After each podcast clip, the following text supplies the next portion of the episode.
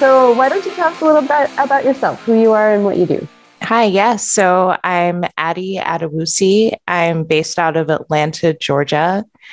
I describe myself as a product manager, mathematician, artist, creator, tech optimist, and futurist. I, I'm currently working as a product manager for Microsoft.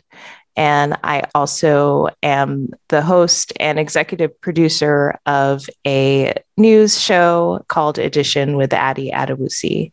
What is your history with punk rock or the punk rock scene?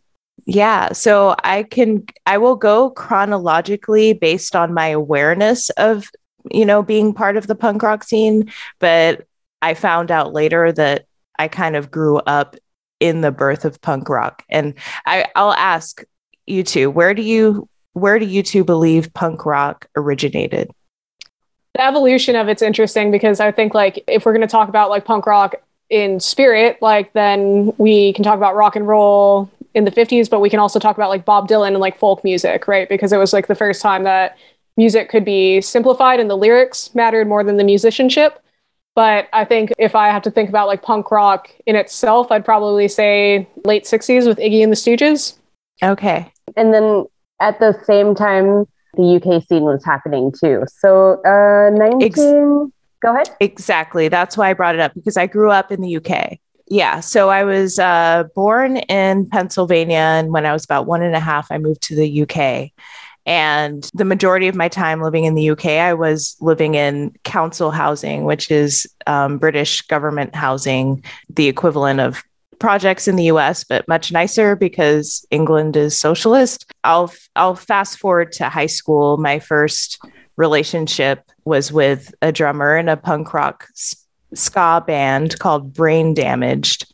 So that was my first experience with punk, with the with the clothes, with mosh pits, the shows. As you can imagine, dating a drummer, I was very much exposed to that part of the world of the punk world.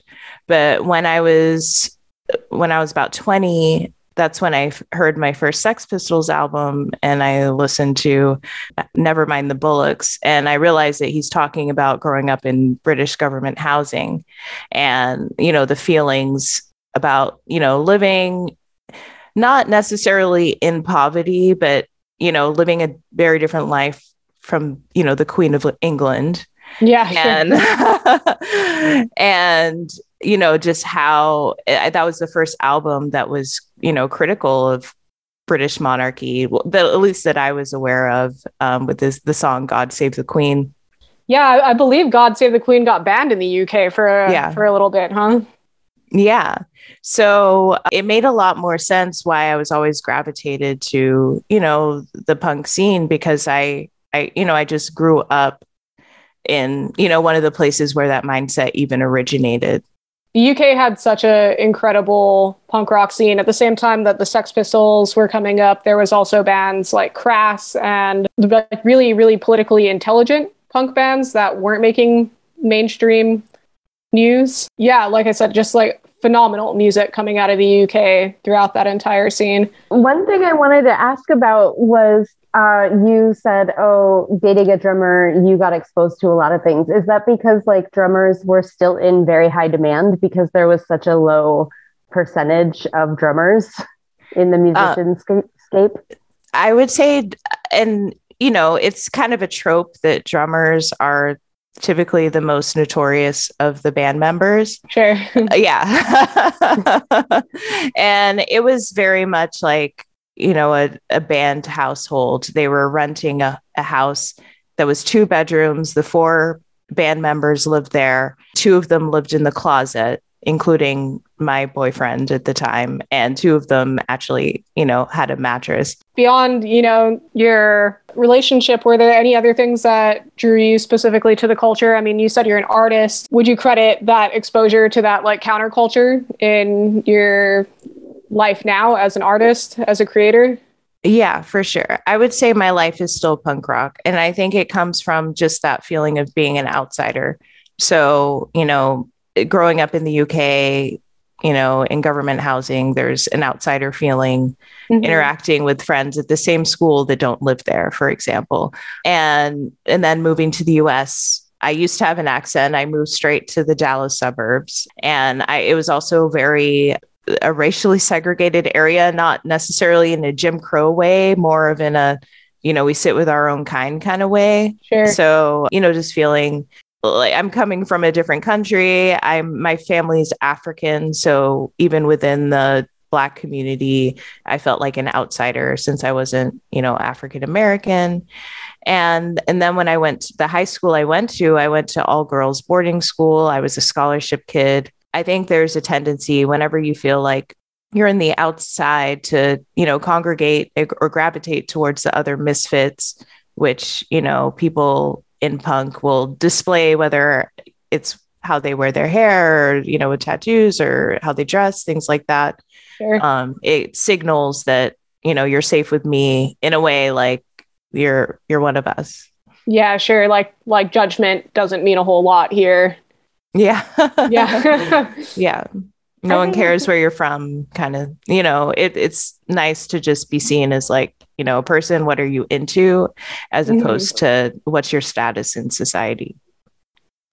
Yeah i definitely that resonates a lot with some other things that i want to bring up first i want to know like what are the values ethics or principles that you learned from punk rock that you carry with you today and that could be like anything from your work like and so in tech and making tech accessible. Congratulations on that certification. And it's really cool that you like work with Microsoft. So like how how does punk rock values resonate with your professional life and your personal life like today?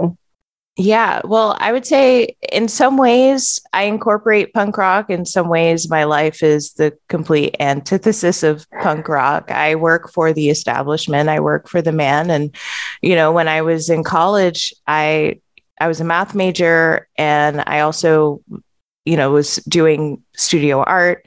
My first job was working for a sculptor, you know, with pink hair. And I never intended on going into corporate America, but um, there was a, a woman who scared me a little bit. Uh, you know, she kind of put the fear of financial insecurity in in me. Like at the time, everything was fine. I was making ends meet. But she was like, when you're my age, you don't want to be broke, basically. So sure. I took my first corporate job and and I felt like a complete sellout.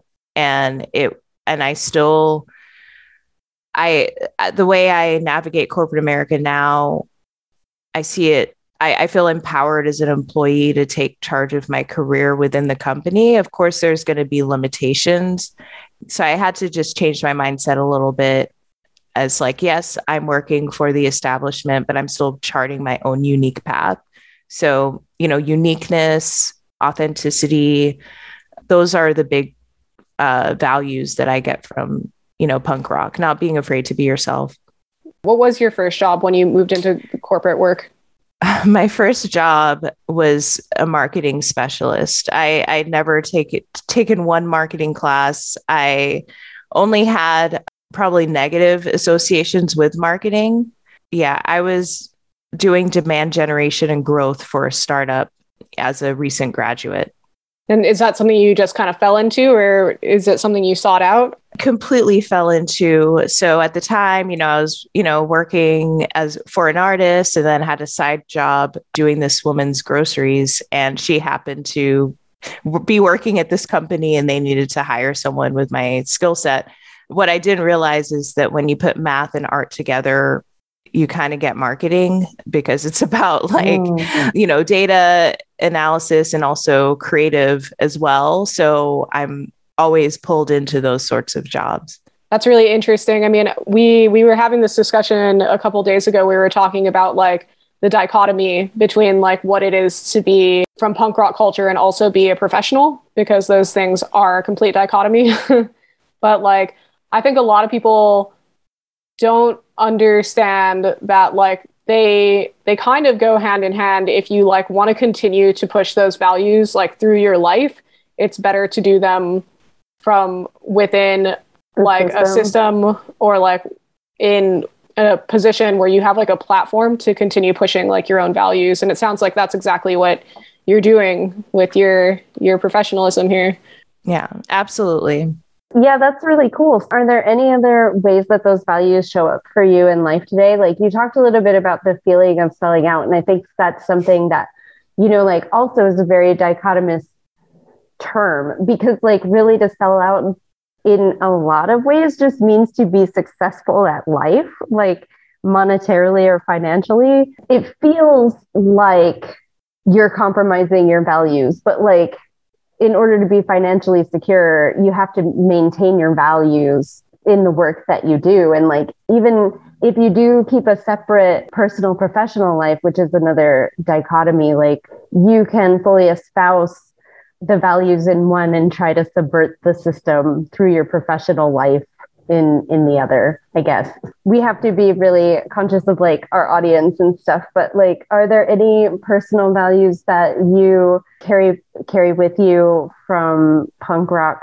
like that may not directly relate to work I guess what I'm getting at is you talked about feminism. And so I'm interested in your philosophies on feminism and like how that shows up for you and what are the tie ins with punk rock. So, feminism is something that was drilled into me in high school. I went to an all girls boarding school, it was liberal.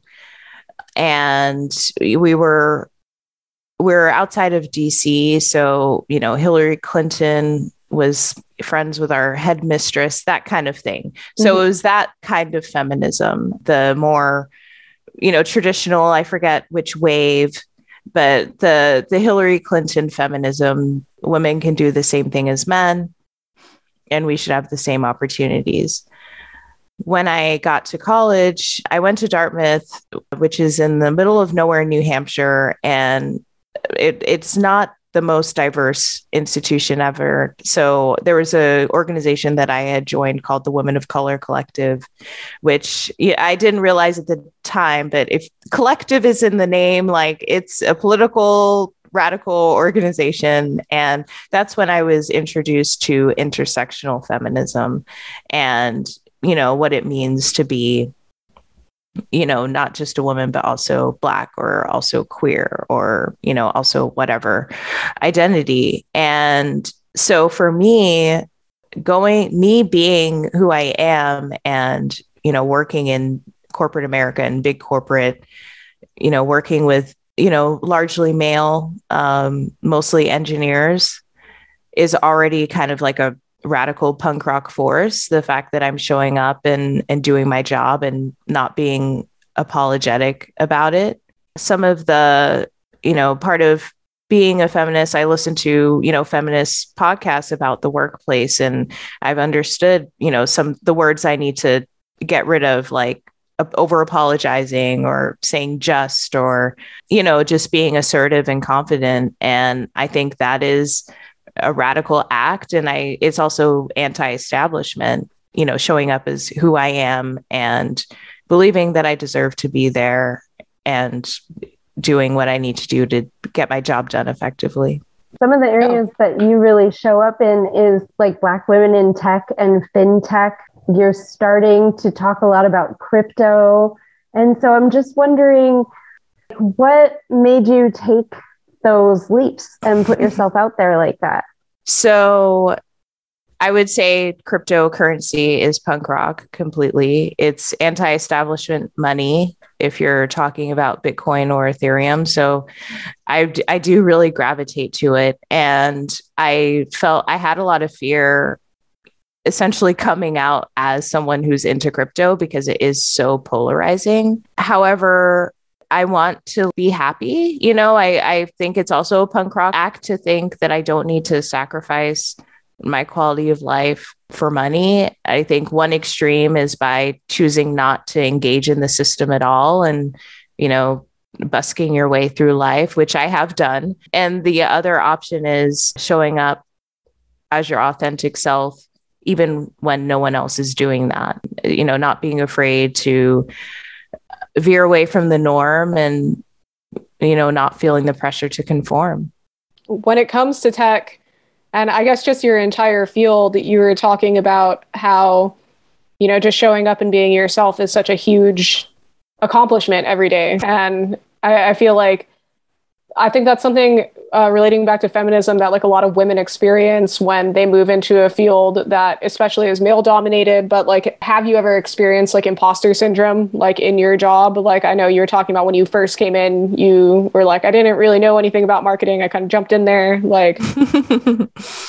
Yeah so i think everyone feels a little bit of imposter syndrome their first you know week at a job. Mm-hmm. i've never felt like I didn't deserve my job or that I didn't belong. What I had to overcome for imposter syndrome is the amount of money that I was asking for. Um, okay. There, like, it took a long time for me to, you know, feel confident negotiating my salary and, you know, asking for exactly what I want, not what I think they would be willing to give to me. So my first job, I didn't negotiate, but every job after that, I negotiated. So uh, where uh, can people get information, do you think, about salary ranges and stuff? Just a little bit of backstory. Addy and I met in a financial coaching group, and there's actually a lot of talk about if imposter syndrome is real or if it's just like acknowledging women's experiences in society as valid when they show up in the workplace. So I, I still believe in imposter syndrome. but where should people go, in your opinion, to look for salary ranges? Because I know that that is something that, like, it does feel like, well, if I really want this job, you know, I don't know what to offer. Maybe I should just offer something really low or comparable, or, and then actually relates to your recent posting. So we record like four weeks to five weeks out. And so when you're posting, like I think it was today, you talked about how your your salary is your responsibility. So where where should people go in order to like take charge of that and ownership of of their salary? So first things first, we need to start talking to our friends and the people that we know about their salary and how much they make. We money is super weighted and everyone has shame or, or I mean, I, I'll speak for myself. You know, it's always like, how are you going to perceive me based on my salary? So, first, normalizing those conversations in our immediate community. Men are doing this. It is very, they're very open and transparent about it, and they're competitive. So, start there. Then there's amazing apps. So, Blind, the Blind app, uh, you log in with your company email and that is largely sharing salaries with people who work in tech, but there are all sorts of organizations there. That opened my eyes significantly to, you know, what was possible. You know, I always knew people got paid a lot in tech, but I had no idea how much. Uh, there's levels.fyi. So if you're working for a large tech company, that's the place to go. But also, if you want to, if you're working at a startup and and just want to get a sense of, you know, what what your worth is in the market, I would check that out. And also, now that I'm on TikTok, Hashtag salary transparency. I am so excited to go down that rabbit hole. I've watched some of those videos and shared it with friends who they've said, Oh, I've been interested in going into this career path. I'm like, Yes, let me share this TikTok with you so you can have an idea of what to ask for. I think salary information is intentionally kept private and gate kept because it's not in the employer's benefit for us to be, you know, asking for more because sure. we're a line item for them and they want it to be as low as possible. But do your research, talk to people, and um, use all those resources that I shared. Awesome. Um, I did want to rewind a little bit, and uh, you mentioned that you are an artist. You want to talk a little bit about what kind of art you do? Yeah. So I experimented with a few mediums. I did photography, sculpture, architecture, and digital art one of the big reasons why I got into cryptos when NFTs came out because I have, you know, a library of digital art that I can now, you know, sell online. Yeah, sure. So right now I do have another a few other NFT collections in the works. So I've already done one for women of mathematics. I want to do another one for women of web 3 because I feel like they are going to be pioneers um, in the next 50 years. And I'm also going to create a profile pic NFT collection for people who are part of my podcast community.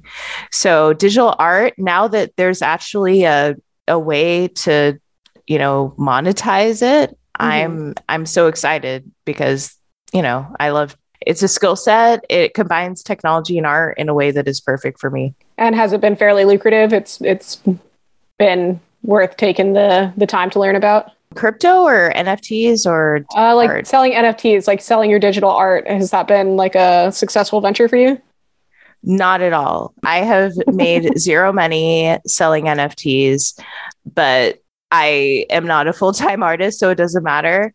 I don't I don't think, you know, NFTs are the answer to, you know, artists not being paid, mm-hmm. but if you have an audience then absolutely you should have an NFT collection. So I'm in the process of building my audience, my community. It's a very narrow niche of people. I'm I'm ex- I'm happy to do art for the sake of art and knowing that I could if you know, if I get lucky or if the right opportunity strikes, I can make money from it. I think that's cool. really punk rock. Yeah, like yeah, um, totally doing art for art's sake and to make you happy. And I'm super excited about the Web3 collection, especially if it is just going to be all women. I do feel like there are already a lot of great pillars in Web3 that deserve to have the work that they do and the causes that they advocate and the way that they build systems like the, those people need to be preserved and like mm-hmm. commemorated through time so i think what you're doing is just amazing yeah. Well, thank you. Well, they yeah. say it, it, takes 10 years to become an overnight success. Um, I'm in my 10 years right now of oh, building. Oh, congratulations. Cool. Is there anything else that you want to share or any questions you have for us? Well, to share, definitely, um, if you're interested in tech stocks, career in crypto, check out my podcast. It's Addition with Addy Adewusi. Just search Addition with Addy, A D D Y. And for you two, I was listening to your first episodes of your podcast, and you were kind of talking about your careers living on the island what are your next moves or or what if you're happy with what you're doing what's your current move? I can i can speak to this one. Uh, so i work for in the nonprofit sector here. I think the first thing to understand about hawaii in particular is that because it is the most isolated island chain on the planet it definitely functions that way. So as a grant writer like what we were talking about like salary and you know getting what you're worth it's it's an interesting prospect here because it's almost impossible. Nobody's going to pay what you're worth here. And they can do that because it's such a tiny, tiny place. Everybody wants to be here. Yeah. And oh gosh, especially through the pandemic, we have so much more populace now. My next move is I'm, I'm really like rethinking the like sector of nonprofit that I want to be on. Uh, in right now. I'm working in regenerative agriculture and sustainability. And I love that work, but there are so few nonprofits here that I feel like are really, it's very localized. Anything that we accomplish is going to be for the good of the state, which is great. I was born and raised here. But I think I'd like to do a little bit more on like a national level. And I particularly would like to work with wildlife and conservation in that manner. So I think that's where I'm headed next. I've been applying with a few nonprofits remote. It's just really tricky because we're in Hawaii Standard Time. So even from the West Coast, we're three hours behind. So making that like time framework is really tricky. Like even if I if my resume is intriguing to somebody, the fact that I live in Hawaii makes it difficult. Yeah. Time zone yeah. really has a huge impact. Yeah, so thank you for taking the time being six hours apart. I really appreciate uh, finding a time that works with both of us. For me, I am exploring like remote work. I have a PhD, most people know that. If you're new to the show, I have a PhD and I am having a hard time finding a job in academia. Uh, the average job search in academia to get full time job takes three to six years. So wow. um, I have a couple of universities on the table that I'm interviewing with. I am a lecturer at UH Hilo, University of Hawaii at Hilo, and I'm also I am just starting right now. I'm a lecturer at uh, University of California, Berkeley. But because the I don't teach a large enough class load, it's not really anything to live on. So I'm actually exploring how to do algorithmic and AI systems assessment for like diversity, bias, and ethics issues. And so hoping to get certified through a program to do that for for accessibility specifically. And then maybe marketing myself in that direction. And I'm also applying for instructional design, which is something I've been doing on the side. But I just had some interviews with a startup and we'll see what happens. If that goes well then like i'll i'll get to do that remote you know and and make that california money you know but like not have to actually move to california. So we'll see how it how it goes. Yeah that's all of those options sound great. And both of you all are committed to the cause like you know with diz working in nonprofits and you alicia you know in education much respect for both of you and i wish you the best of luck in your your job searches. There's an abundance of options. I believe that you'll find something. I think it's like how you're saying like your overnight success is like a 10 year thing. Like anything good is going to come with waiting right? So for sure. I think we're both kind of in that position right now especially like you know the whole the whole concept of this podcast and being out on an island really speaks to the challenges of being out on an island. But, you know, technology is changing the world to be a little bit more accessible, especially for people like us. So excited to see what's coming down the line. Yeah, you'll be surprised. I work with people in India Standard Time all the time and we make it work. Most of my team is on the West Coast. I'm three hours ahead of them and we make it work. So it's possible. Awesome. Well, yeah. thank you so much for taking the time to speak with us and telling your story. It was incredible to meet you. Yeah, likewise. Don't be strangers. I'm happy to chat anytime. Awesome. Awesome. Yeah, for sure. All right. Bye. Have a great night. Bye.